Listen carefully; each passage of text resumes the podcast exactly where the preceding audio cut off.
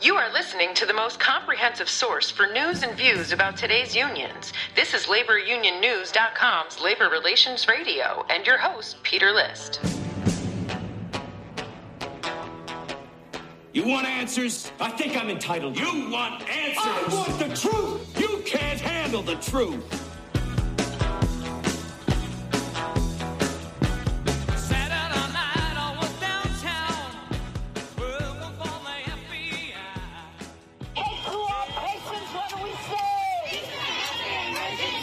This morning, 7,000 nurses at two New York City hospitals walking off the job for a second day over wages, working conditions, and what they call a crisis of understaffing. What's the sticking point? The sticking point is staffing. It's really hurtful for us to see what's happening to the patients. The two major hospitals now moving vulnerable patients like NICU babies and bringing in travel nurses. COVID has made previous nursing shortages even worse. The union wants improved staffing standards with more nurses hired and fewer patients assigned per nurse. Bianca Russo says her neonatal ICU is overextended. Sometimes we get up to three, four babies for one nurse, and they're not well babies, they're sick babies. And having one nurse to four babies is absolutely unacceptable, and we cannot do it anymore. Hey, thanks for turning on and tuning in to Labor Relations Radio. I don't know about you, but to me and a lot of other people around the country, it seems like the healthcare system here in the United States is FUBAR. And for those that don't know what FUBAR stands for, it stands for up beyond all recognition. To a lot of us, healthcare is too expensive and is suffering from a lot of different ailments. And for a lot of people, including patients, a lot of us just don't know why. But if you talk to those in the profession, they can tell you. And there are a host of different reasons and causes. So before I get started and bring my guest on today, because the topic of healthcare is pretty important to all of us, I'm going to let you know that this is going to be a bit longer of an episode than usual. So, the clip you just heard a moment ago is from ABC News covering a strike that took place last week in New York City. And if you're a subscriber to laborunionnews.com's News Digest, you probably saw the articles we posted before, during, and after the strike was settled. However, if you didn't see any of the articles and you don't really know what I'm talking about, let me give you a really quick summary. In New York City, where the vast majority of nurses in the city are unionized, mostly by the New York State Nurses Association or NYSNA, around 7,000 nurses went out on strike at two hospitals. And the hospitals were Montefiore Medical Center in the Bronx and Mount Sinai Medical Center on the Upper East Side of Manhattan. And they were out on strike for three days over the issues of staffing and pay. Now, to make a long story short, NYSNA ended the strike after three days and claimed a win. Quote, this is a historic victory for New York City nurses and for nurses across the country, NYSNA President Nancy Hagan said in a January 12th news release. NYSNA nurses have done the impossible, saving lives night and day throughout the COVID 19 pandemic, and now we've again shown that nothing is impossible for nurse heroes. End quote. Now, this is where it gets a little bit confusing and kind of leads me to wonder was it really a win?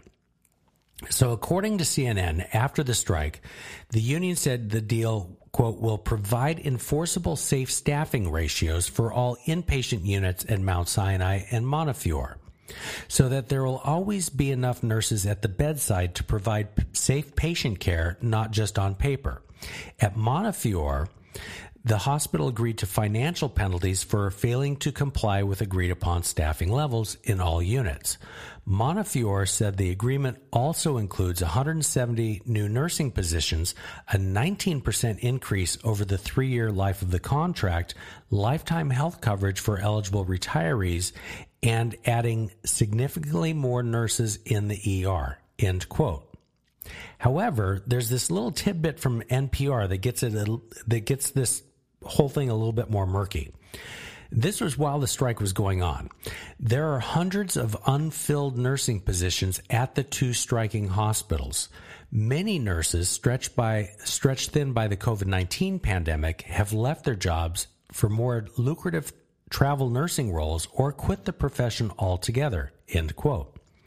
Then, in a lengthier piece entitled New York Nurses Oppose Sellout Deal After Union Shuts Down Strike Against Dangerous Understaffing, the World Socialist website, or WSWS, explains a bit further. Quote, while NYSNA has claimed that 170 staff positions are being added at Montefiore Medical Center in the Bronx, this is less than a quarter of the 700 needed. Similarly, Mount Sinai's contract highlights say nothing about filling the 500 empty staff positions at the Manhattan Hospital. End quote. So, unless I'm missing something, NYSNA's strike victory got nurses a 19% increase over three years which amounts to about a 6.3% increase if it's divided by the three years, which is about 2% less than the inflation rate last year. Then, to add to it, the union got the hospitals to agree to add hundreds of more positions to the already hundreds of positions they can't fill right now. Now, it doesn't take a genius to know that something doesn't make sense about that. So, you and I know that New York's uh, strike, the New York City strike, is just one example of a lot of strikes that happened last year around the country and are still going on, from New York to California to Hawaii. Last year, according to the Washington Post, nurses led a quarter of the top 20 major work stoppages that were tracked by the Bureau of Labor Statistics. And what we're seeing today in healthcare has been going on to some degree for as long as I've worked in healthcare, which is going on three decades. But only now, since the pandemic, it seems to have gotten a lot worse. And what's worse is that the nursing shortage that's been going on for years shows no sign of easing. In fact, it may have gotten actually a bit worse. According to NPR, the Bureau of Labor Statistics projected and I'm using past tense there, that the U.S. needs more than 275,000 additional nurses from 2020 to 2020. Uh, I'm sorry, from 2020 to 2030. Now we're at 2023, so I would suspect that that 275,000, we're not going anywhere towards that number, but actually going away from that number. So we probably need more than that now. Now, I know there's a lot of people, and many of them in and around the union movement, that blame quote corporate greed and say that the U.S. needs to go to single payer health care, aka nationalized health care, aka socialized medicine. But let's pause on that for a second because I'm not really sure the solution is having the government take over the healthcare industry. And let me explain why. Or at least, if the government takes it over, I'm not sure it'll solve these problems. One of the benefits of running a news website like laborunionnews.com is that while we mostly post articles related to the unions in the United States, we see union related articles from all over the world. And right now, this week in the United Kingdom, or England for us commoners, which has single payer healthcare, by the way, government run, nurses are striking for the same reasons nurses are striking here in the U.S. staffing and pay. Give a listen. Thousands of British nurses will go on strike in December, according to the union on Friday. An unprecedented move in the union's century long history, coming on the cusp of what looks to be a tough winter for Britain's National Health Service. The nurses say it's the first of several possible walkouts in a dispute over pay and unsafe staffing levels as the UK sinks deeper into its cost of living crisis. So that clip was from November, talking about strikes that were to occur in December, which they did, and are currently happening in England today, and are planned for February if the nurses across England can't get their staffing and pay issues addressed.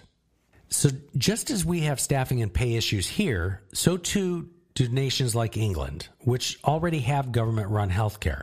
And England has had government run healthcare since 1948, and they've got the same problems.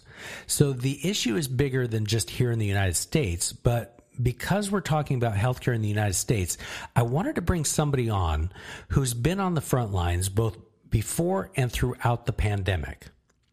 Melissa is a nurse and has worked at hospitals as a staff nurse as well as a travel nurse. And she brings a somewhat unique perspective given that she's seen both the good and the bad at several hospitals around the country. Now, I asked Melissa to share her perspectives without naming names of systems or particular hospitals, but to just give her perspective. And I'm also not providing Melissa's last name because I don't want her to see any blowback or retaliation for expressing her opinions. You see, it's my hope that people in positions can listen to this who can affect change or make a difference in today's healthcare system and they can start coming up with ideas on how to write this ship. I've got a few and I'll share with share them with you after this episode or after Melissa. And if you're in healthcare, I'd like to hear from you as well. Do me a favor, listen to this, leave a comment under the audio portion and share your thoughts because this is not just a nationwide problem, it's also a worldwide problem. Too few people doing too much work, and the problem seems to be getting worse and may in the future as our demographics shift. In any case, here's Melissa. You are listening to Labor Relations Radio. Well, Melissa, welcome to Labor Relations Radio. How are you today? I'm very good. Thank you for having me. How are you? I'm great. Um, so we might hear a little bit of audio. You said your kids are in the background, and yes. we should probably tell the listeners um, you and I are somehow related. I can't quite figure out if it's second cousins or whatever, but the last time I think I saw you prior to a few months ago was, or maybe it was last year, I guess, um, was when you were a baby. Oh, yes. Yes, this so. is true. I was just thinking, I thought this question might come up. And I think we decided that we are like first cousins once. I don't know. You're my mom's cousin. Right. if anyone yeah. asks, that's how I would describe you. Well, and and for most of your life, I've been on the East Coast, and you're out in the West Coast. So the other thing um, I thought it'd be helpful to mention that both you and your mom are RNs. Yes, and both nurses. Both with hospital experience, although I think yours is a little bit more recent, right? Mm-hmm. Yep, that is so, true. So, what got you into nursing? Um, I never thought I wanted to do anything different. This is silly, but I watched Steel Magnolias, which is still my very favorite movie when I was little, little, because I don't know when it came out, but I was born in 86. So I was young. And, you know, Shelby in Steel Magnolias is a nurse to babies, and she says she doesn't want to give up her nursing job. And ever since then, I was like, I want to do what she does. And I don't know if it was my infatuation with Julia Roberts or what, but I'd always wanted to be a nurse. And then, of course, my mom went through nursing school um, and finally finished when I was in high school. And so she kind of paved the way as well. Yeah, she worked in, in hospitals as well. She and, did. Yeah. She did a little hospital nursing right after she graduated and she's kind of dipped her toes in quite a bit. Right. And you're um you're both from California, although you don't live there any longer. Yes. So your your nursing um, background is from California, right? Yes. The bulk of what I've done in nursing has been in California. What kind of departments have you worked in? Um, a few different. So mostly my my wide range experience would have been like acute rehabilitation. So in California, those are still considered acute care hospitals, but they're standalone. It's like the patient that has had a stroke or a heart attack, and um, they're still ill enough that they need 24 hour nursing care, but they are not so ill that um, they need to be in a, a large hospital so that was the bulk of it was in acute rehab. And then i've also done telemetry units um, with floating obviously to higher acuity when needed and done quite a bit of cardiac care through those tele units. So that's kind of where i where i stood as far as my acute care experience before i decided to become a traveler which we'll get to i'm sure at some point. Right. Um, so in california were you part of the cna california nurses association um, I was not a part of that. No, I never did join that. Okay. Were they in your hospital or or sister hospitals or around you? Uh, we honestly had never. I don't. I honestly don't know. It was not really ever something that was discussed as me on a floor as a floor nurse. Of um, they always encourage you throughout school to join those associations, but I don't think it was ever much pushed once we were in a job, one way or the other. Okay. Um, and the other question I had for you, uh, as it relates to California, California, if I recall, has a staffing ratio law, right? Or is it just guidance? Nope, It's law, um, very strict law. I have worked for or been around and heard rumors of many hospitals being sued for not following ratio. So it's something that every hospital I worked for took fairly seriously. So my question with that, and for people outside of California, um, why is that a big deal? Um, one of the the main reason it's a big deal is patient safety.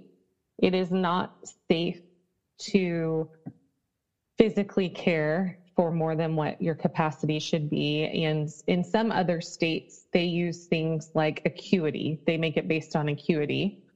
So, how ill are your patients? You can have so many that are really, really ill, but then you have a couple that aren't they aren't so bad. They just need a couple meds, so they're not quite as bad. And they use that kind of formula to say you can have this many patients. In California, they base the acuity on the floor that you're working on. So if you're, for instance, in a telemetry unit where they have cardiac monitoring, it's one to four. It was appropriate for me to have up to four patients.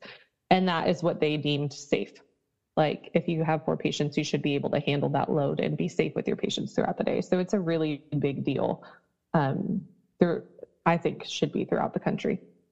So i'm, I'm asking this and it's a really wide ranging topic because um, california and perhaps new york really don't have laws per se right? They they have guidance and the state's guide and et cetera. Mm-hmm.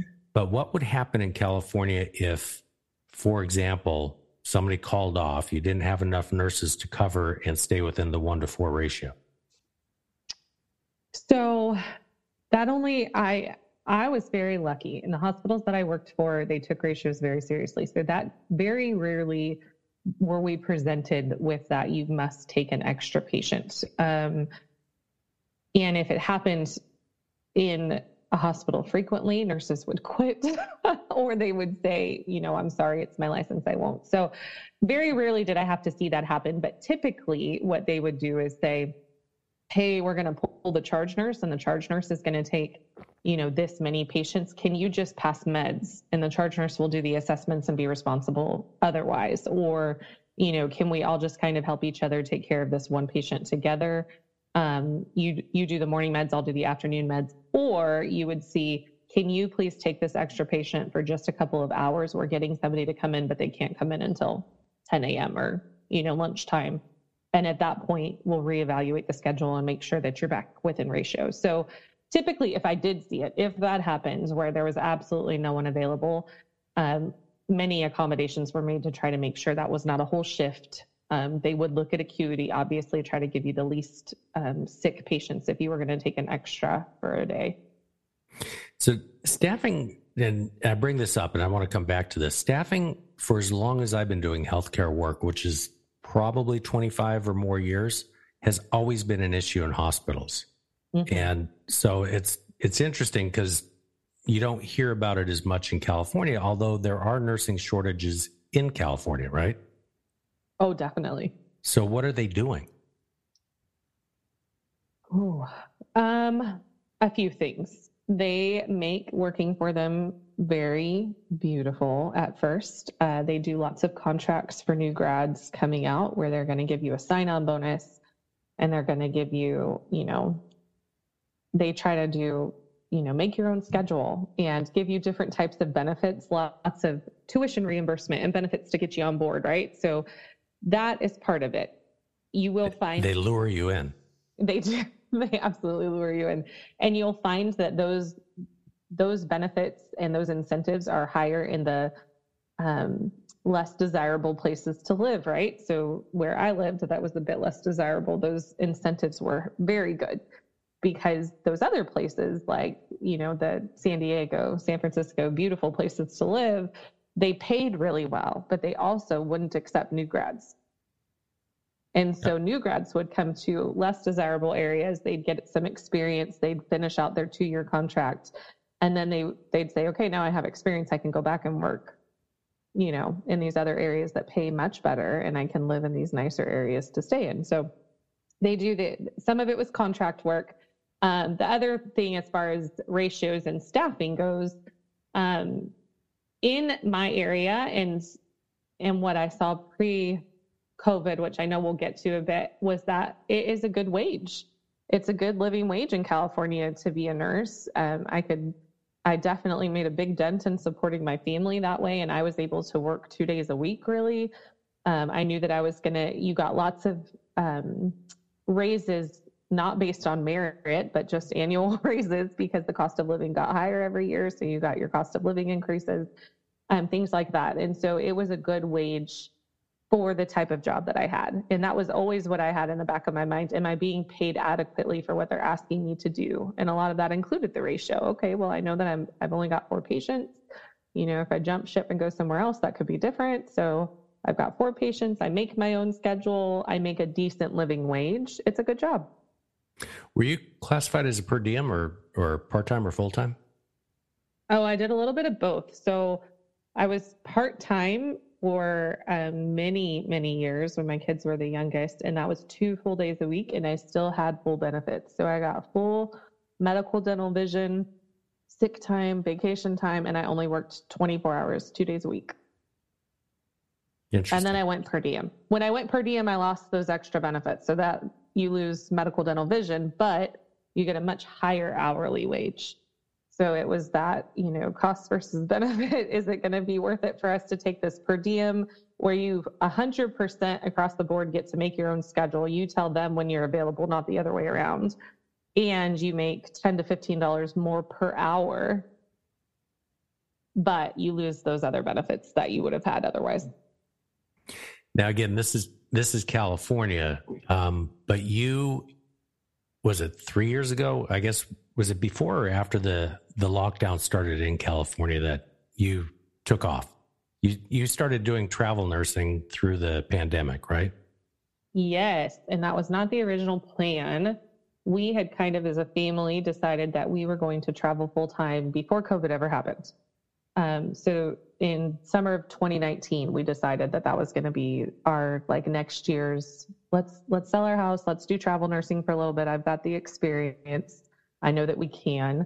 Um, and that's really the only way we could supplement both of our incomes, not just mine.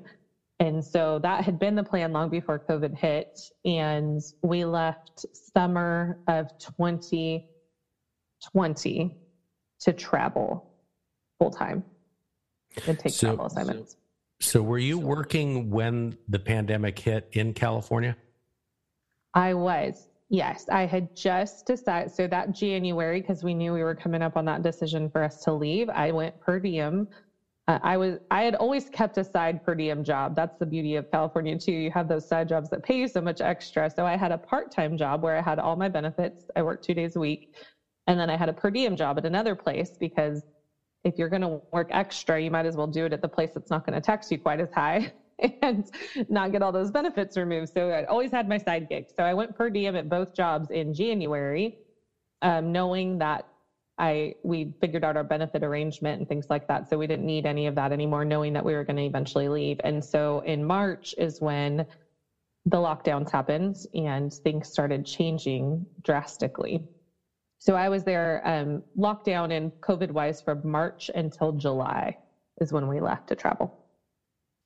So when things started changing drastically, and I'm asking this because we've always had nursing shortages, and I'm trying to figure out. It just seems like now it's much worse, and the healthcare environment is just screwed up. Mm-hmm. I'm trying to figure out what was the trigger and and like what's changed. So it, when the when the lockdowns in California happened, what happened as a nurse on the floor? So when they originally happened, um, I was all set up to work, you know, at least three days a week. I was making per diem wages, so I was making a lot more. We were going to try to save a bunch of money before we left. And the lockdowns happened, and because you're a per diem employee, another part of what happens with that is that you're not guaranteed hours. They aren't paying you any benefits anymore. So if they don't need extra staff, you're the first one that loses hours. So they they call it calling you off or calling you down. They'll call you and say, "Sorry, we don't need you today. Um, thanks, but no thanks." And I did not work for six weeks. I didn't work from March until all of April, mid May, I'd say, was the next time I took a shift. And I was on the schedule. I was on the schedule two to three days a week between my two jobs, and they didn't need me. at all. So originally with the lockdowns, that nursing staff all of a sudden was they were in surplus. was that because they're canceling like elective surgeries and elective procedures? Like, how come they didn't need you when you had all these people sick and coming into the hospitals? Great question, right? Because typically around that time, you know, we still, I worked on a cardiac telefloor with stroke patients, right? So where did all the, where'd the heart attacks go and the strokes go that we were so used to getting? How did those just stop when we all of a sudden locked down? And, and I don't have the answer to that. I don't know what happened to them. I do know that they tried not to, I think that it's twofold. Um, people were too afraid to go to the hospital and risk being exposed. So there were people that just were not going to the hospital when they needed to. And then the other side of that was yes, anything elective was being canceled because they wanted to make sure they were preserving as much of our PPE and as many hospital beds as they possibly could. And so there was a little bit of both of that and then the rest of it is still a wonder. Where where were all the people that were typically getting sick? I have no idea what happened to them but they didn't need me for six weeks. We were very low census for that entire first little chunk until the wave of covid really hit california and were you still there when when the wave hit? I was. Um, I at that so by that point I had put in my notice at the acute care hospital where I did the tele stuff and I was just back in the rehab um, finishing out my last few weeks before we decided to move and and travel full time. So I was at the rehab hospital and we got a few COVID patients, but they still, um, especially with rehab. Now, mind you, we've got for whatever reason, lower strokes, lower heart attacks, um, definitely lower elective surgeries. So, not as many hips and knees and spines that we would have normally seen at the rehab hospital. So, that had kind of died down. Um, we did get some COVID, some post some post COVID that had been intubated for a long time and then came there. So they were their census picked up a bit before I left, but it wasn't like what you were seeing in the rehab hospitals where, or in, the, I'm sorry, the acute care hospitals where they were overwhelmed. It wasn't like that before I left. Um, was the town you were in overwhelmed with COVID? Not that I saw while I was there, no. I I heard that they were once I left, but I had not seen that for my own two eyes. No, I had not seen any hospitals that were completely full. Yeah, I was I was doing work with the healthcare system um, recently and talking to the staff there and administrators, and it was interesting because within their system, various hospitals were hit harder than others depending on where they were geographically. And it's, it's kind of interesting mm-hmm. just from because they're all within miles of each other. But, right. So you left in in June of 2020? Yes, July you, of 2020. In July. So you started doing travel work. Um, and I, I remember seeing you in Virginia, but you'd done a number uh-huh. of states, right? We did, yeah. We traveled through, um, I don't know, we'd probably seen like 25 ish states by then. But my first travel assignment was in Virginia um, in October. So from July to October, we just kind of enjoyed life and traveled around in our RV with our kids. And I didn't work for that couple of months. And then I took my first assignment there in Virginia. And without naming the, I guess, city, um, I remember mm-hmm. when when we talked then, and it was only briefly, but you're like, wow, it's very different here in terms of nursing standards. Mm-hmm. Yes, very. was that was that ratio related or was that care related? Oh, both, both. Um, my very first and, and, mind you, so I took a few months off of this pandemic, right? So we were traveling and the pandemic was getting better or worse in certain areas. And I wasn't really seeing that because I wasn't in the hospital at the time. And so then I jumped back into a new hospital in a new state, um, different rules, different ratios, very different nursing um, uh, conditions, I should say. And I, I remember the manager of the unit that I was being hired for immediately basically said, I'm sorry, and I understand if this doesn't end up working out, like on day one.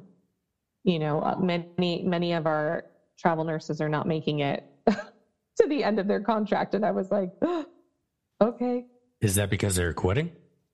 Yes, they were dropping before their contract was finishing. Why is that? So for this particular unit, I was working what's called a transitional care. So basically, I was the unit was run by the emergency room, but it was five floors up from the emergency room, and you were taking patients who needed a bed, but there wasn't a bed available yet. So you took them from the ER to get them out of the ER and, and give them space, but then you held on to them until they had a bed on the floor. So it was transitional care. So you got anything up into this unit. And the way they staffed this unit, there were 10 beds and they had hopefully two nurses there and no one else. So we had no CNAs, no monitor techs, no one to answer our phones, no one to um, do anything. It was two of us. We did total care on 10 patients. So we each had five patients, which in, you know, just looking at that, oh, well, you only had five to one. Well, it was five to one total care. And you walked onto this unit, and because they don't have laws for such things in Virginia, I didn't, there were many days in my 12 weeks there where I did not leave that unit for 12 hours. I didn't get a break because no one came to break me. And I couldn't leave one nurse with 10 patients by herself. And so you sat there for 12 hours on this locked unit with your patients. When you say total care for the non healthcare listeners, total care is you're talking about nursing, bathing, changing sheets or or? Yeah all of it. So I, I guess it would depend on your unit obviously the acuity of your patients but so for a nurse a typical day is going to look like um, giving medications all day and you're going to be bathing your maybe bathing your patients. Usually you have cnas that can help and um, this meant or you've got monitor techs right? So if you have patients who are on a cardiac monitor you've got somebody kind of watching your monitor on the side making sure that nothing crazy is going on so they can call you and tell you alert you if there's something wrong um, these patients could have been monitored. They could have been on cardiac drips. They could have had any number of issues. We had many of times where we had alcohol withdrawal patients that were climbing out of bed, and there were two of us. There was no one else. And so the total care meant exactly that. If they had an accident, we changed their entire linens and their beds together. If they had to go to the bathroom, we were the ones picking them up to take them to the bathroom with their IV poles. Their one bathroom that they were sharing with 10 patients, mind you, because it wasn't like rooms. There weren't rooms, they were curtained off. So all 10 beds were kind of together in a curtained area. Um, no housekeeper was, I mean, maybe a housekeeper towards the end of the day, but if we needed our trash dumped because it was full, then we had to tie it up and go take it to the back because we needed a new trash can. Um, we changed out the beds, cleaned the beds in between. So total care, everything that they needed for that 12 hours, the two of us that were there did. Uh, and I should also mention, we were both travelers. So there was no staff person on that unit to be able to say, hey, this is where we get this, or, you know, this is who you call if you need this. None of that. It was just the two of us. Now, is that normal for that hospital outside of the pandemic? Was that something they're used to, or is that something that was pandemic related, not enough nurses in that town? Um, I think that some of that was, I would like to say that some of that was very much pandemic related, I would hope. Um, I don't, I, I know that their ratios and things like that were not pandemic related, but as far as like all the extra travelers clearly and not having, not having anybody to train their travelers, yeah, I would definitely say that that's probably pandemic related. Okay. Um, and you were there for about three months, if I recall. Yeah. Yeah. I was there from October to almost the very end of December, almost January 1st. And then you went to did you go up to the Northeast? I can't recall. We went from there. We had a month off, and my next assignment was in South Carolina. Okay. And that was better? That was significantly better. um, that first assignment was kind of like I just wanted to grin and bear it and get through it. I didn't want to be a quitter.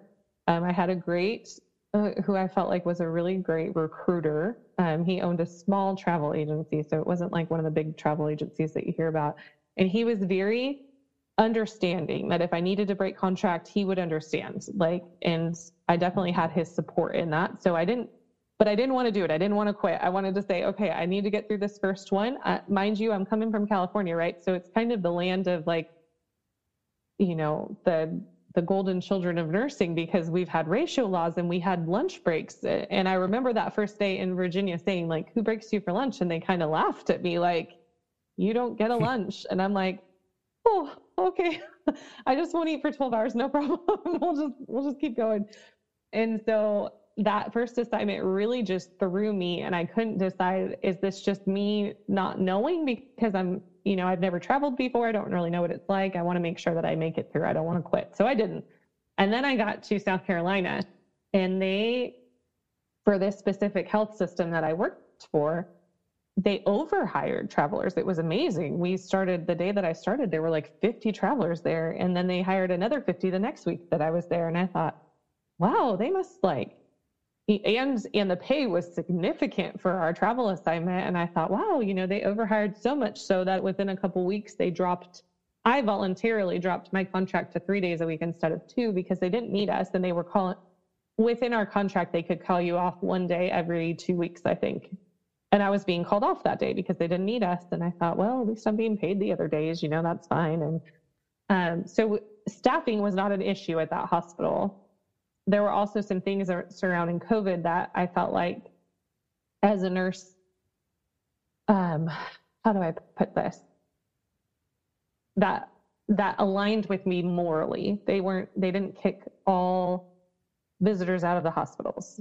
They were not, you know, like I, I, felt that they were handling COVID a little differently than they had, you know, back in California and in my Virginia hospital. So I felt very good at that hospital. I felt like they were handling the pandemic fairly well. Um, we weren't reusing PPE or doing anything like that. We got what we needed when we needed it. And it felt like, oh, well, they were willing to like put the bill for all these nurses that they wanted to bring in. That's great. So, yes, overall, that assignment went much smoother.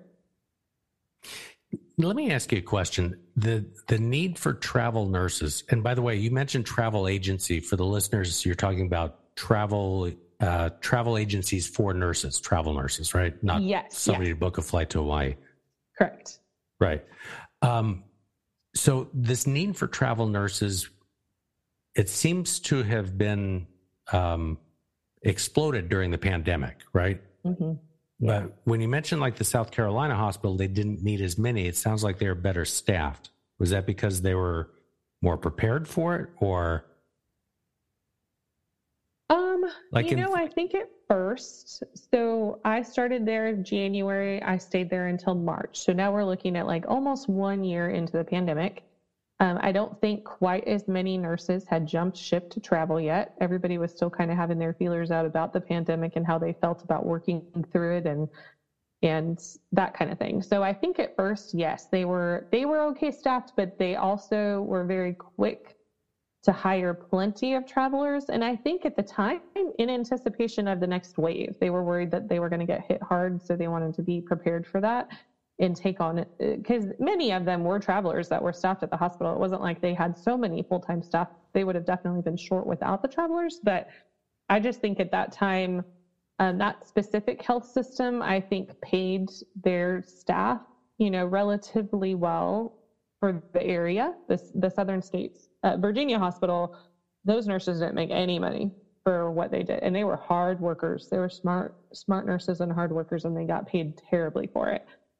And I noticed as the further south we got, the more that their staff nurses made, which makes a difference in whether or not you want to stay at your job or jump ship to go travel and make a ton of money. Yeah, I I think there's a probably a mathematical equation that maybe hospitals use because you're looking at staff nurses, and if I recall the figures I saw probably about six months ago, staff nurses pay increased six or eight percent travel nurses pay increased, I think as 50% during the pandemic. Mm-hmm. Yep. And I, mean, I, guess I'm, I'm still curious as to why, um, you know, why there's, why so many hospitals are paying so much for travel nurses as opposed to just staffing up their staff nurses. That's a great question. Like, you know, you and I, I have been sending you articles over the last week, knowing that that you're coming on here, like the uh-huh. strike in New York that settled um, last week. Yeah, they're out for three days at 7,000 nurses at two hospitals in New York City, and they mm-hmm. did 19% increases over a three year contract, which I think is 6.3%. And they agreed to hire 170 more positions at one of the hospitals. But then I read that they've already got hundreds of positions available. Mm-hmm. I'm like, why do you have so many positions available? And what did the strike really get you? Mm-hmm. Yeah. That's one of the first questions I actually ask every time I take a job is what does your turnover look like? Whether or not they answer me honestly is a different story, but I want to know what what does your turnover look like? Why why are people leaving here because that could warn me about whether or not I even want to come. So you did travel in Virginia, South Carolina, and am I missing one somewhere? Did you? Yes, do- when we Go went ahead. to Tennessee from there. So South Carolina was only an eight-week contract. Um, I really enjoyed it the whole time. I felt like the hospital was the hospital system seemed great. I felt like people were getting decent care there. If they, you know, I I felt that in that hospital system, if my family member were to get sick, I would be perfectly comfortable with them coming there which was a huge shift from where I was at in Virginia, where I was like, oh, nope, we'd be driving south to North Carolina. If we needed to go get care, we are not coming here. Um, and so, yes, that one went well. And then we took just like a week and a half off in between, traveled to Tennessee, and I took my next assignment in Tennessee. And how is that compared to Virginia or South Carolina? Well, I didn't think that it could get um, worse than Virginia because I thought, oh, I, you know, I got that bad one out of the way. Now I'm a seasoned traveler. I've taken a couple of assignments. I'm doing okay. And then we got to Tennessee, and that was awful. What? Well, first of all, why? And then, second of all, what do you think the the cause of that is? Um. So part of the why was that in our entrance interview, I was not met with honest answers. I was very clear at that point. Oh, now I know the questions to ask, you know, before I take an assignment. What are your ratios like? And do y'all get lunch breaks? Like, those are two things that are important to me, and I need to know how that works out. And I was met with, you know, our ratios are one to five. At the most, we might get to six, but we try really hard to keep it under that you know, what kind of unit am I working on? It's med surg, and I've never worked a strictly med surg unit, but my assignment in South Carolina was actually a float pool position. So I worked kind of all the units and I felt fairly comfortable in it. And I thought, okay, well, I can take med surg. You know, typically med surg are going to be less critically ill. I realize we're in a pandemic, so some of them have COVID and they've got other issues, but so I went in it thinking, okay, you know, one to five, one to six at the most. They've got CNAs, they have a unit secretary. I'll, I'll be okay. You've got kind of support staff because even support staff, even if they're not physically taking care of your patient, I would prefer an extra patient on my load, but a CNA who can help us all day long, then you hand me an extra nurse because a CNA is going to be able to like hey, I'm stuck in a COVID room. Can you go grab me juice or something like that? Versus each man for himself, there is no helper on the floor. And so we got to this um, hospital. I got, they wanted to give me four hours of orientation on a charting system I had never used before. And I said, no. like I, I asked in the interview, how long is orientation? We agreed to at least one full day. And so they gave me one full day of orientation and I turned around the next day and took a full patient load, not even knowing how to get into the charts after the end of that first day because my my preceptor had six patients and he was busy all day long, so it was very difficult for him to show me how to chart. And so I just remember thinking, "Oh my word, I don't think I'm going to make it through 12 weeks of this, but I'm going to try." And so most of it ratio. I would say that that was the highest issue with the hospital was the ratios. So let me let me ask a favor of you. You're using terms a, a lot of listeners wouldn't know, but what is med surg?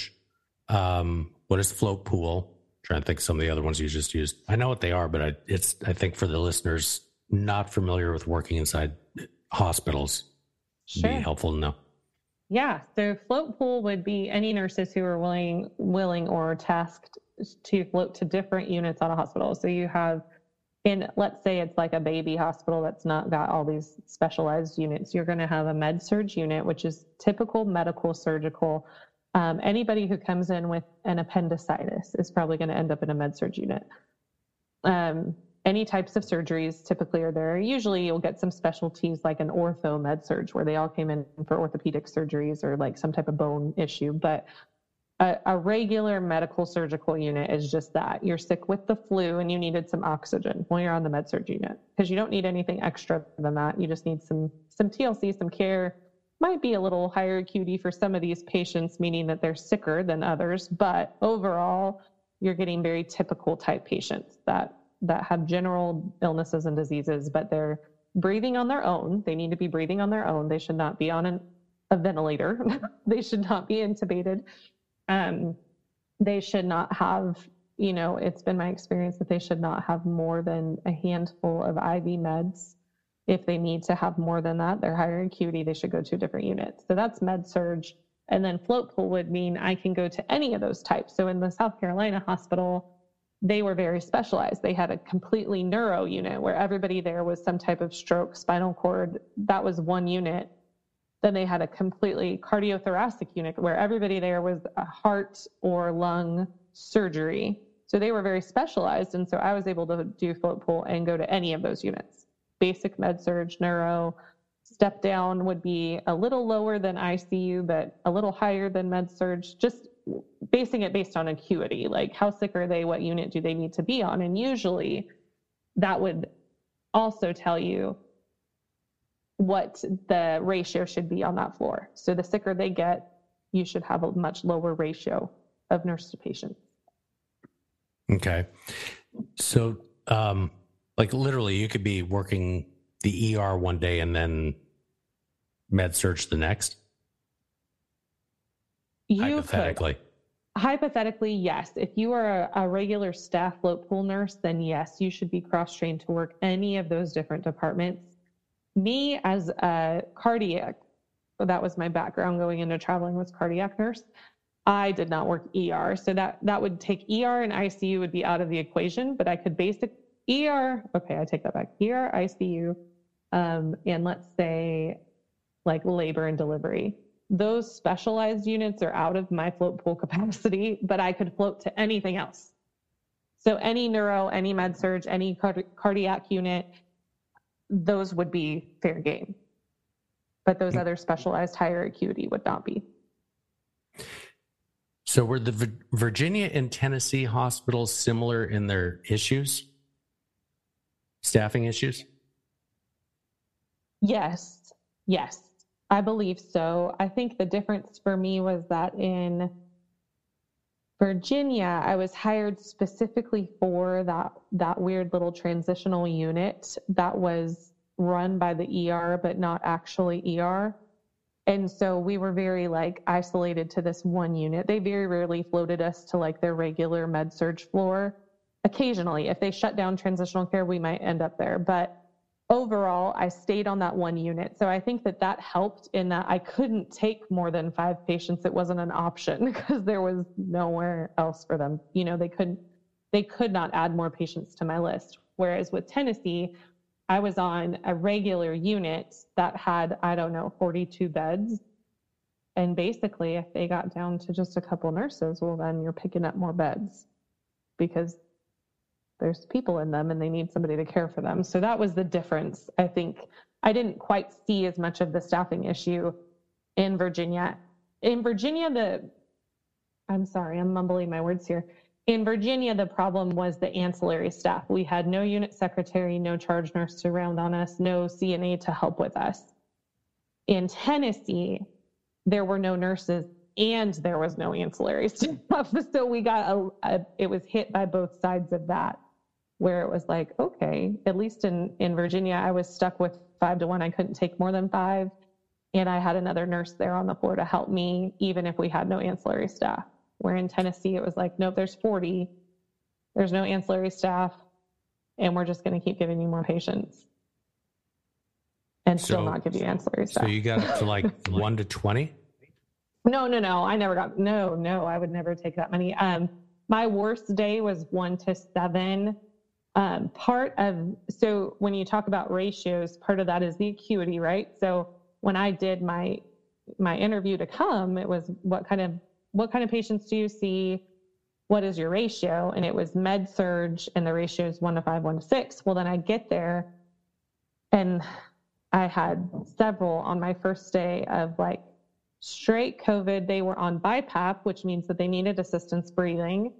And that's not, that to me automatically puts you at a higher acuity or not just basic med surg, but okay, we're in a different place. They do things differently, no problem. So I had a couple patients that were on BiPAP. And then on top of that, I ended up getting a patient from the cath lab that had just had um, a cardiovascular test done where you have to make sure that you are monitoring them every 15 minutes because they're coming back from this really invasive cardiac procedure. And, and my immediate thought was, this is not med surg. This is not a medical surgical unit. This is tele at minimum. But that's not how it was presented to me. You told me this was a med surg unit. And so now not only are my is my ratio one to six on a good day, one to seven on my worst day, but these are also not the patients we discussed me having. They're much higher acuity than that. Let me ask you when when you're talking to somebody as a travel nurse and asking, you know, what's the ratio? Who are you talking to? Is that the agency or are you talking to somebody within the hospital? Um, so in that specific job, it was the unit manager for that hospital. She was doing the interviews. Um, you know, they were so desperate they would have hired me. I don't think it would have mattered what I would have said. They just needed somebody there. Um, we won't discuss names, but it's a particular health system that's not commonly liked among travelers, and so they do have difficulty getting staff. And and sure enough, I will never take another assignment within that health that health system again. Um, and it is very commonly known throughout the travel nurse like don't take don't take assignments at these places. So I'm sure that they were having a hard time getting anyone anyway but it was their nurse manager. Now it, oh, sorry. I can bleep. sorry. I'll bleep that out. bleep me out. Um, at my prior assignment, that was all done through my agency, my travel nurse agency. I didn't have to talk. I didn't have a um, interview with anybody. They arranged all of it. Okay. So I'm, I'm asking that because there seems to be a breakdown in communication, and I'm just wondering if it's is it the unit manager that's so desperate to get bodies in? Is it HR that's you know doing the interviews of the travelers, or is it the agency? Oh, um, I would say probably the unit managers, the hospital, the hospital as a whole, whether that be their HR, their staffing, whoever it is that gives them the okay to hire more travelers. Um, now, the breakdown in communication between myself and that manager when I was coming on for that position um, I think was just a we don't want to portray this as being quite as bad as it is until you get here, and then maybe you'll, you know, same thing with Virginia where she she told me on the day one like you're here i'm so glad you're here i'm going to give you any schedule that you want. But just so you know almost every traveler has quit so far. And it was like well now i'm already here and i'm kind of committed for the next 12 weeks but thanks for that information. So i think it's just trying to get you there and hope that you stay through your assignment. So let me um, let me kind of backtrack a little bit. So you you spent a year or more doing travel, but you in these hospitals. Why is it that they're so short staffed to need travel? Because if if you're getting and I'm just making the numbers up, if you're getting fifty dollars an hour as a staff nurse or thirty dollars an hour, whatever the number is, but the hospital's paying you know 100 to 150 for travel nurses, why are they so short staffed on the staffing side? For the staff side? I think that that would. So are we're talking pre-COVID or post-COVID, or just in general? Uh, let's do both, pre and post, because staffing has always been an issue, as far as I know, in, in nursing. And I, sure, I'm seeing now it's a issue not just in nursing, but in you know all other, whether it's respiratory therapists or or mm-hmm. whomever. Just seeing a big shortage so pre so pre COVID, why were there staffing shortages? So pre COVID, in so mind you, we're talking me in California at that point. You know, good ratios, that kind of thing, good tuition reimbursement depending on your hospital. Um, I would say that the typical staffing issues um, in my area specifically were due to not having enough nursing schools that were producing quality nurses or enough nurses really the, the nursing school that i went to was extremely strenuous and you did not pass if you were not doing well they didn't just pass you through just to give you an attaboy and tell you to go let the NCLEX weed you out, your your nursing exam at the end weed you out if you weren't good enough. Like they failed you. So we didn't have in my area a ton of graduates every year anyway. So I think that that definitely comes into play um, as far as having, you know, adequate staff pre-COVID um, in these hospitals. Also, you know, then so it's multifold, right? So you've got people are living longer. That means that we're having more elderly people who are sicker for longer. In some cases, we're we're keeping people alive. So hospitals are, you know, as we as the median age of life expectancy gets higher, you need more nursing staff to take care of these people who are going to inevitably get sick and end up in the hospital, and we're going to take care of them and try to patch them up and send them back home. Um, so there's a little bit of all of that. I think that there's also within the last uh, I don't know, probably dozen years since I've started nursing, there's been this a lot of push in some areas for more, home care and less hospital care. And Medicare and, and the guidelines have come in and said, you know, if you get re readmissions within so many days, you're going to be penalized for these things. And so, yes, it's much better for the hospital to not have readmissions, but at the same time, what's the cost in that? And and then of course the bottom line, they don't really want to pay great. And and it is always more beneficial for a nurse. Let's say I was still at my staff job. I could have left for a year and come back making five or six more dollars an hour. But if I stayed there for a year, I'd only make 50 cents more by the next year. So that's um, that's a wage inequity issue. And is Sure. it is it because um, more seasoned nurses you stay there, you're only getting 50 cents more an hour and they're and they're paying more on the entry level. Would you have come Mhm. back as a brand new nurse? If Oh, you yeah. left for a year? Yeah, so okay, they're they're incenting through pay the new nurses and the seasoned nurses are getting compressed. Their wages are compressed or they're being passed over. Absolutely. And that, That was even in. California? Oh, for sure. I wouldn't. So I, I take that back. I wouldn't come back as a brand new nurse. However, I would be more desirable to them as an experienced nurse. They would have reason to want to up my wage to bring me on board. Whereas this nurse who's been there for the last 12 years, who's barely making $6 more than when she started, well, she's already there and she's staying around. So they don't need to worry about paying her more because she's clearly not going anywhere. So That- I would have, they give you a credit, you should say, like even as my LP, because I started as an LPN. So when I went to the acute care hospital, they, for every LPN year, for every two years of my LPN experience, they added that as, let's say, one year of RN experience. So I started at my acute care hospital with four years of experience, even though I had actually been a nurse for six or seven by that time. So they do give you credit for your nursing, but as far as keeping you versus wanting to bring you back, well, of course, they're going to give you the better incentive if they're trying to get new employees than keeping around the ones they've got. Now this this was pre-pandemic, right? That's pre-pandemic, yeah. So I would say that the nursing shortage had a lot to do with that. Not enough nurses coming out of the schools, not trying to keep the ones, you know, that you've got that are good. Um, and nurses, you know, burnout, of course. There's always been that, even in California with nursing ratios laws. They just decide, like, I'd rather go try something different. Um, and they can because nursing is a great field in that way that they can go try all different kinds of things. Now, how about either in or after the pandemic? Is has that changed? Has it gotten worse?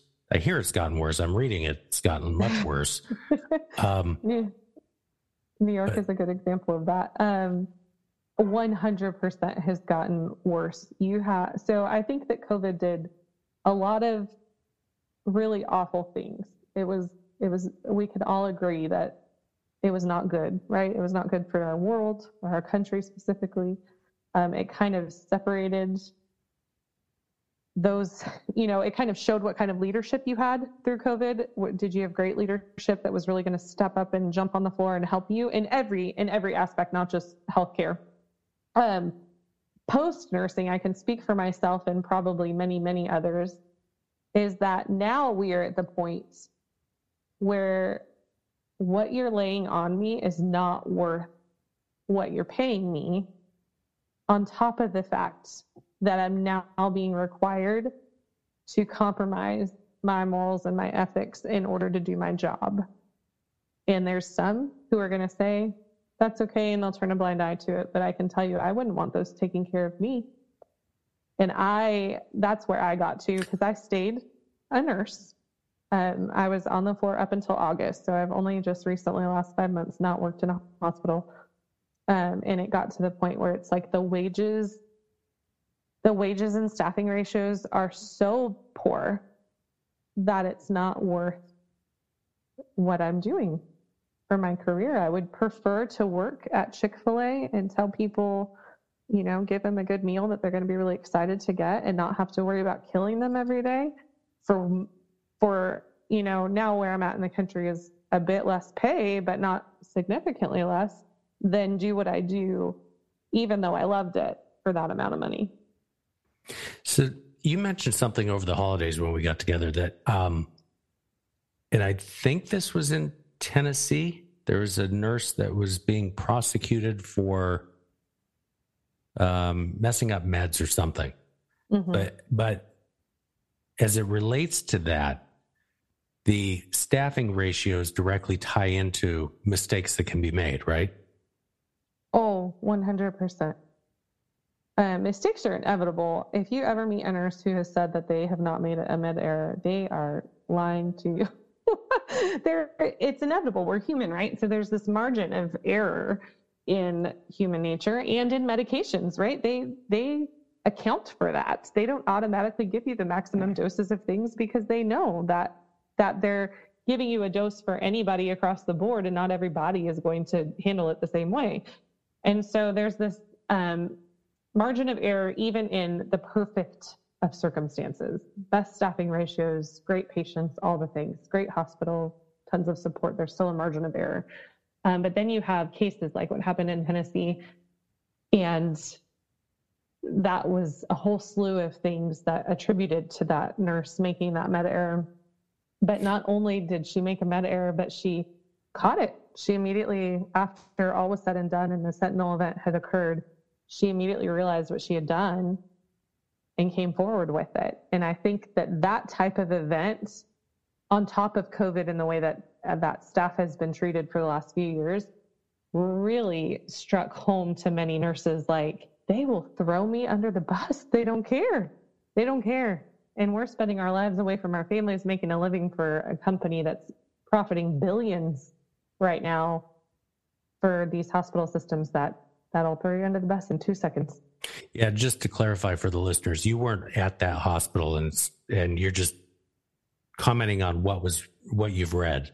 What correct? was in the news? Yeah, just yeah. what I've read. I did. Yeah. I was not. Um, I didn't work with anybody that knew that nurse or even near that hospital, so I was not part of that hospital system. But I think you touched on something important because if staffing ratios are messed up, somebody's having to work 12 hour shifts or whatever. And I don't know this particular nurse's case, but a mistake is made and then that person is held criminally liable, which I think was the case in Tennessee, right?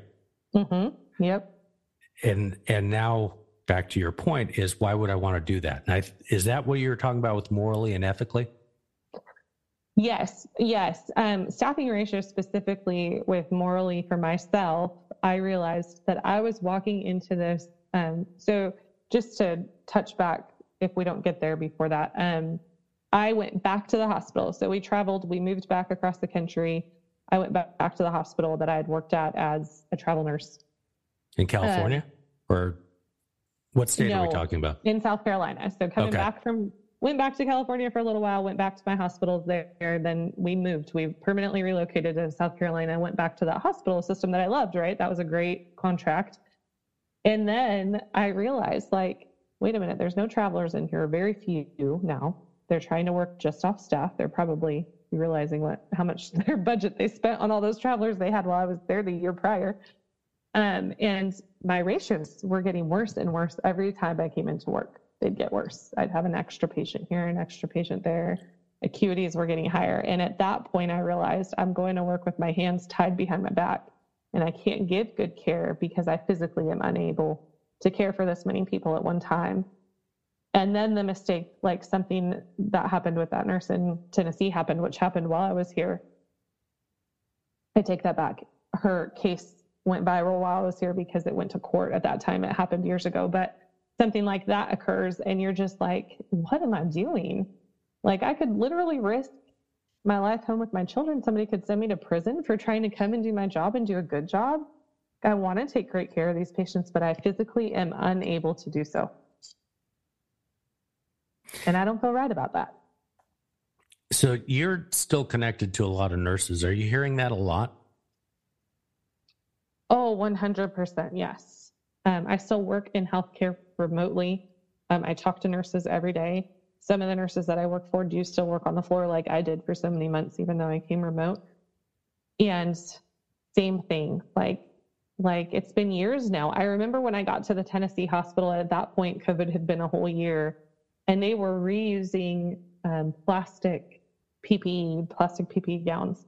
And I thought, well, wait a minute. We're at over a year from COVID now. Like, there is no reason that we should not have plenty of gowns available. And they were available. They just weren't, they were so used to this idea that they needed to conserve just in case. And I was like, what are we doing?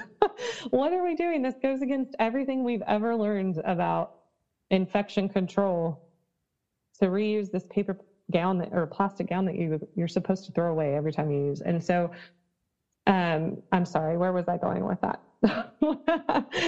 that was con- well, let me let me just ask to clarify. So, was that a corporate decision? Was it a unit manager's decision?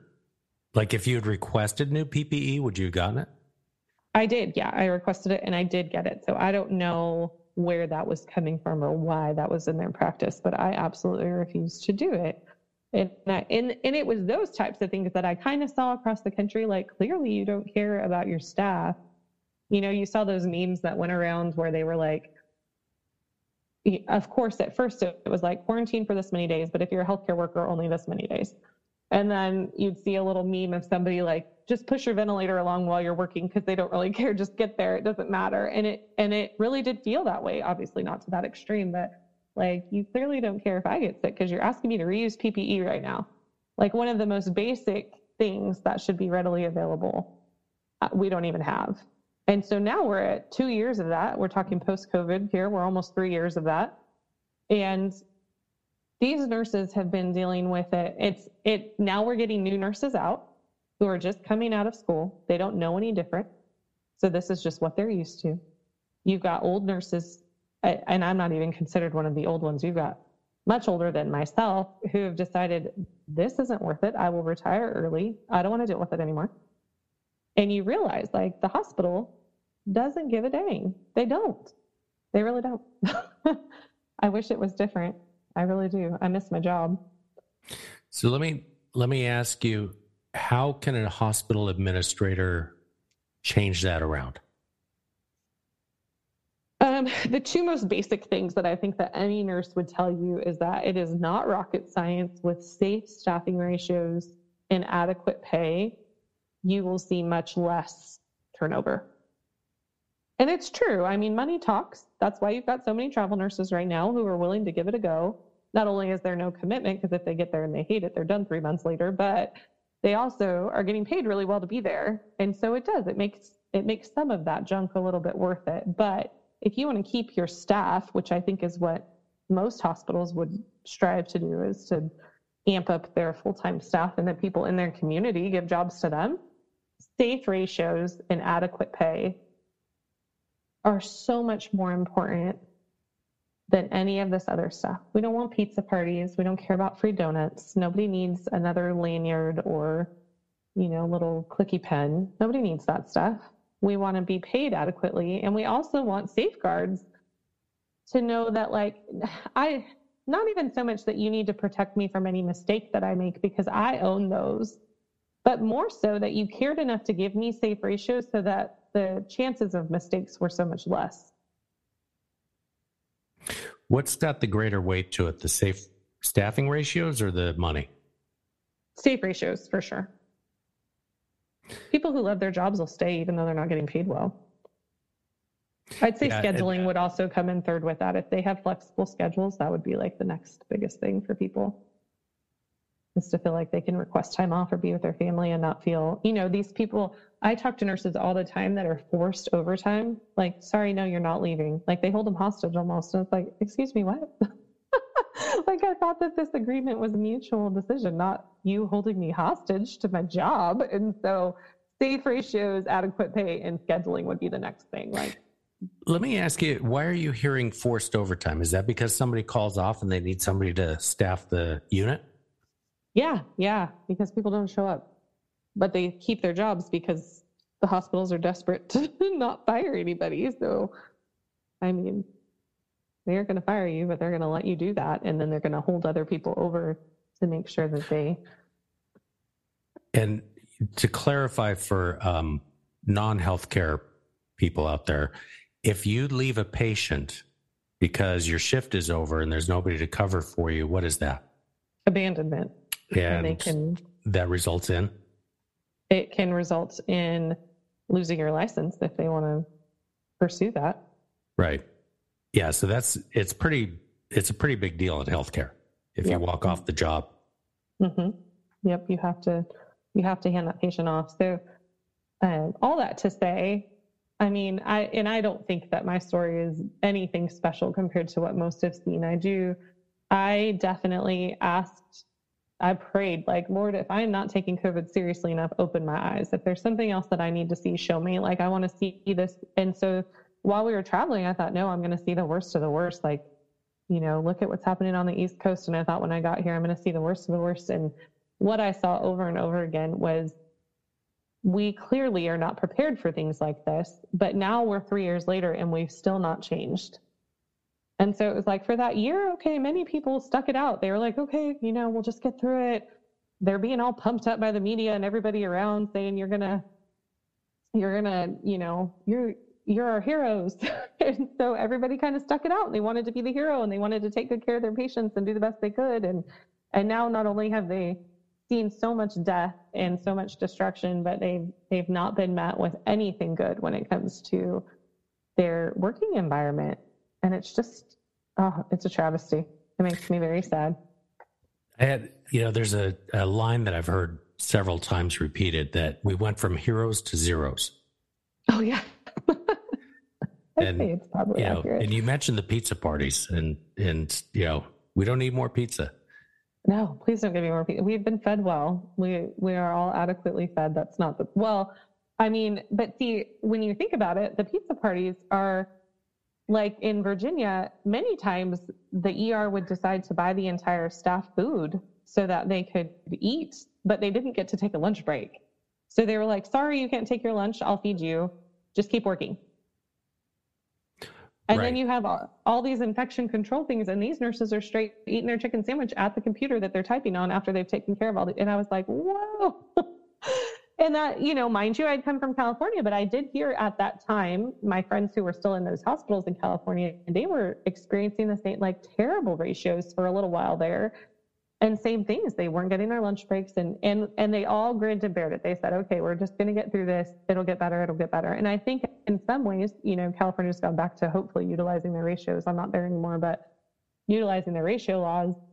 Um, but overall, it's just it's just not safe. So for anybody listening, like it's not safe in the hospital. Don't go there alone. Make sure you take an advocate with you. Make sure that your loved one is there to advocate for you because they, and it's not because your nurses are bad. It's because their hands are tied and they might have seven other patients and you might be the wellest of the seven, which means you're going to get the least amount of attention that day.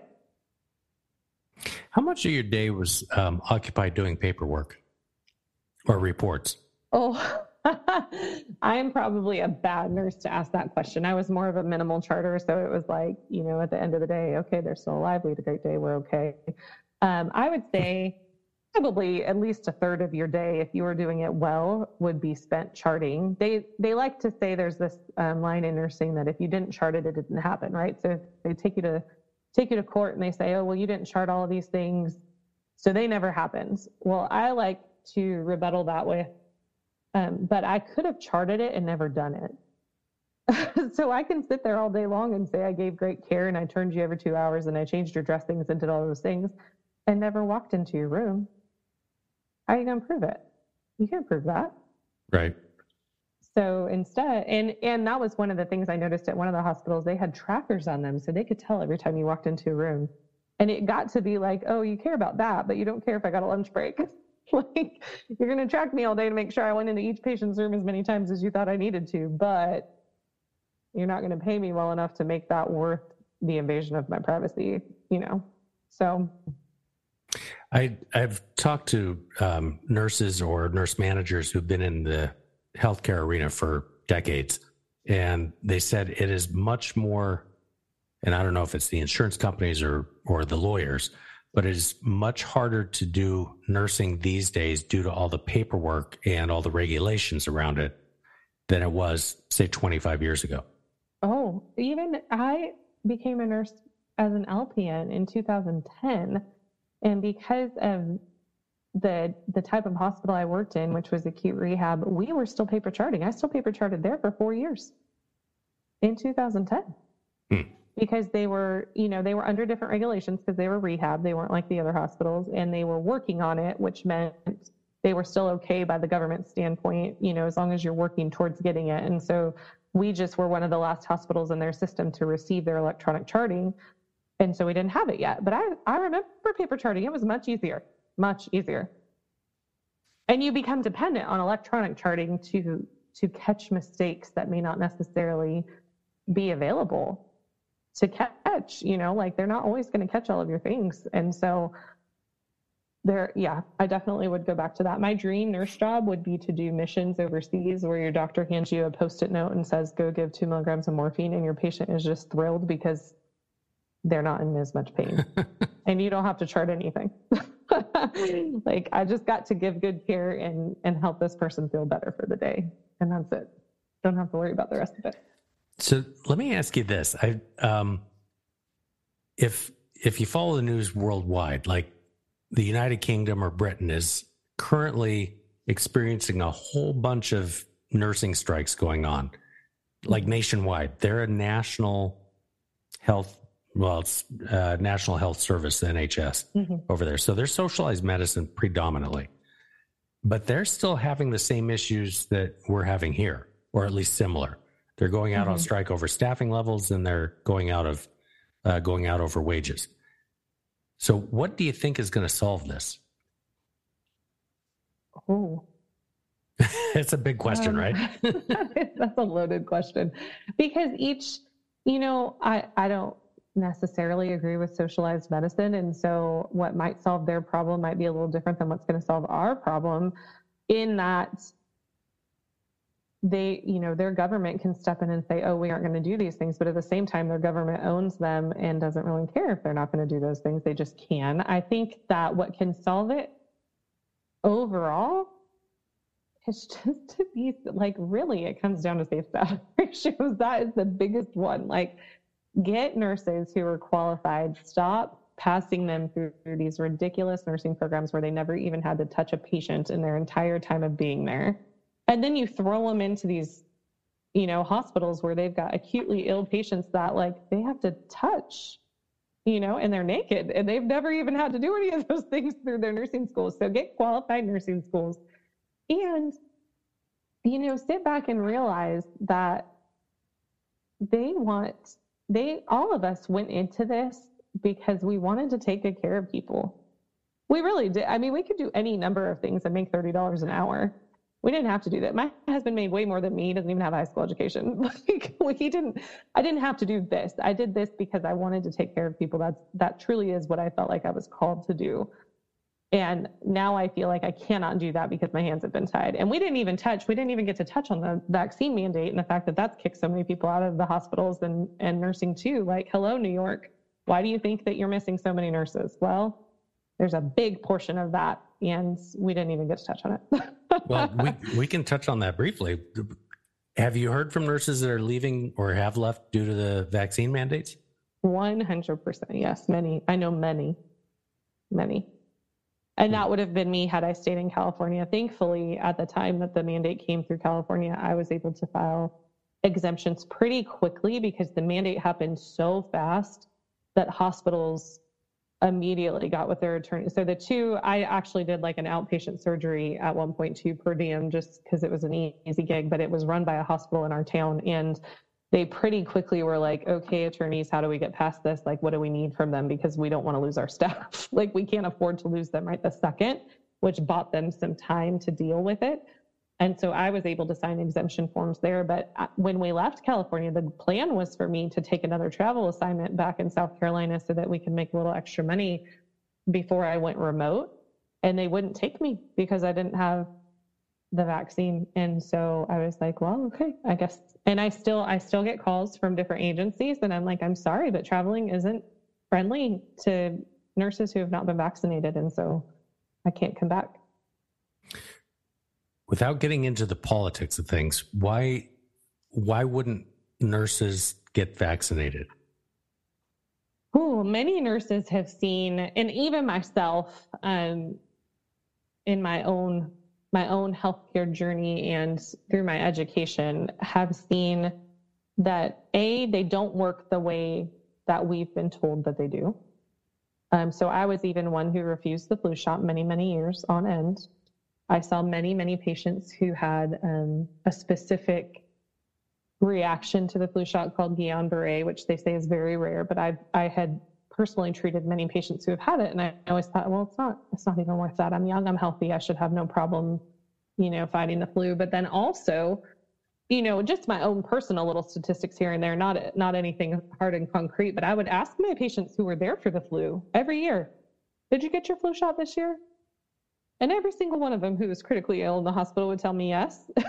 I'm like, well, okay, there's a reason not to get, you know, like they missed the strain nine times out of 10. Like, and so just those mm. little things. Um, but then, especially, and I know that for myself and many others, even if they felt like they wanted the shot, you know, because they did feel like it protected it, the very second you said, do this or else, they realized, okay, wait, no. And now there's not enough money in the world because I won't be bribed. And so that it, it did, it came down to that. Like, if I say yes to this, what else am I saying yes to? And did I just put a number attached to that? Did I just personally inject myself with something for money? Because where are we at morally when we decide that that's the case? That's an interesting point. So, and I've, I've talked to nurses too that maybe they got the first couple. Um, in the remote job that I do, we talk to nurses all the time and they got the first couple, but they're done. They aren't getting any more. And so they're like, no, I'm sorry. You know, if I need to get a booster, that that's not an option and and good for them. You know they should have the opportunity to make that personal healthcare decision for themselves. Um, so seeing i guess overall we've kind of talked about like the you know how the moral and the ethics aren't there and that they don't really care about their employees. That's kind of been a common theme. Well this kind of stuck it to us. Like okay well now not only this not only pun intended right? super, yes yes exactly we're not going to pay you super well. We're going to give you terrible staffing ratios. We're going to feed you lots of pizza. And then on top of it, do this or else. And it's like, well, what's the or else? And many nurses just decided, okay, bye. Like, that's fine. There are other things that I can do that are much less stress that aren't going to put me in an early grave because I'm over here trying to keep people alive all day long with no sleep and no pee breaks. And, or put you in prison. Yeah, Yep, or put me in prison. Exactly. I have a friend whose husband was a firefighter in the state of Washington and had to make the same hard decision. Like he's been a firefighter for years. He's probably only six years away from retirement with a full pension. And they mandated it. And he was like, if I do this, then what am I telling my kids? If this, then what? What are you going to do next time? What else are you going to? So it's not just this, it's the fact that it's a slippery slope and that clearly you making a point about mandating that means more to you than keeping your hospital staffed safely because you knew for a fact that people were going to say, sorry, no, I'm not going to do that. Right. There, there's a children's hospital in Southern California that specifically had a post go viral of their nurses leaving their shoes outside. All the nurses that walked away and they said, we, we hate this. We love our pediatric patients. We love those babies and we've been taking care of them for 20 plus years. And this is what it's come down to that, you know, you would you would prefer to see these seasoned nurses who can train up your new nurses who are taking great care of your patients walk away than give options for exemptions or you know even hear someone else's side of the story. So that coupled with the fact that they've now worked through one or two years of straight pandemic with terrible pay and awful ratios is like okay we've had enough. We'll wash our hands of this and we'll decide that we're going to do something else Interesting. So, Melissa, we've been on for more than an hour. Let me let me see if I can wrap this with the three top issues: staffing, mm-hmm. compensation, flexibility. Mm-hmm. Right. Yeah. And, and, fourth would be kind of uh, communication, and then don't mis- mislead me into going into an understaffed unit. Right. Yeah there's that. Yeah be honest be honest about what you're expecting of your staff. I think that that's a pretty that's a given. But then you could wrap that up with also allow for bodily autonomy. All of that kind of coupled with like right. you still get to be a person outside of this hospital. Well melissa thank you so much for coming on labor relations radio. Yes thank you for I having appreciate me. appreciate it. That's enlightening. Yeah. So we'll have to we'll have to carry so. these conversations on I look forward to your emails. Off air. yes, okay. Absolutely. Thanks.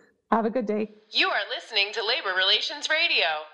So, in talking to Melissa, you could hear some of the issues that are broader global issues. Um, and I, I suspect, although she was speaking for herself, she's also speaking for other nurses. There are three main issues that she mentioned that nurses are mostly attracted to. One is safe staffing.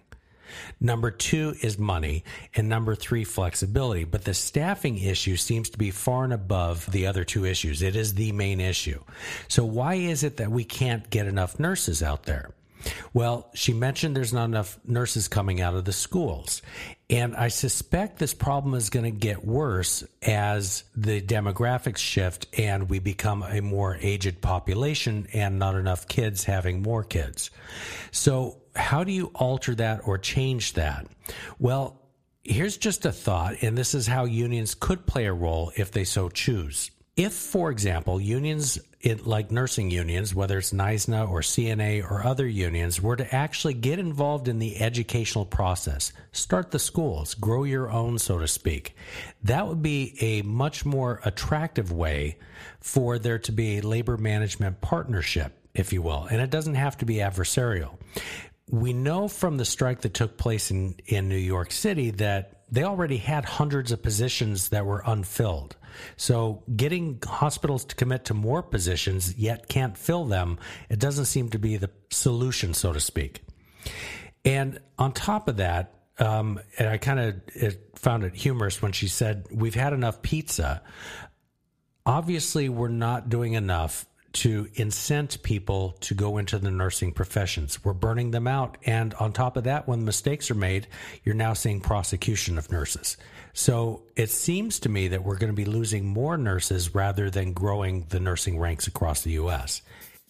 In any case, I wanted to have this conversation or start a conversation, and Melissa was the perfect one to start it with in that I think when I talk to people who are either rank and file or even hospital administrators, executives, everybody shares a common frustration, but there's not a lot of solutions being offered out there. And I thought from a hospital administrator standpoint, you could hear some of the frustration that's going on within the nursing ranks, um, although you probably already know this, but maybe there's a different way to look at things.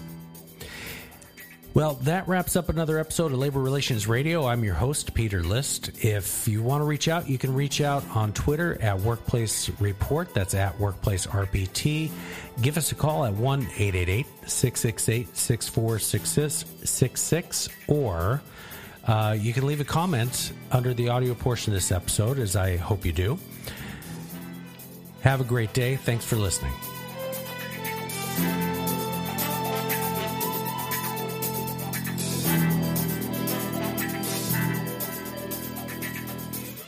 You have been listening to Labor Relations Radio.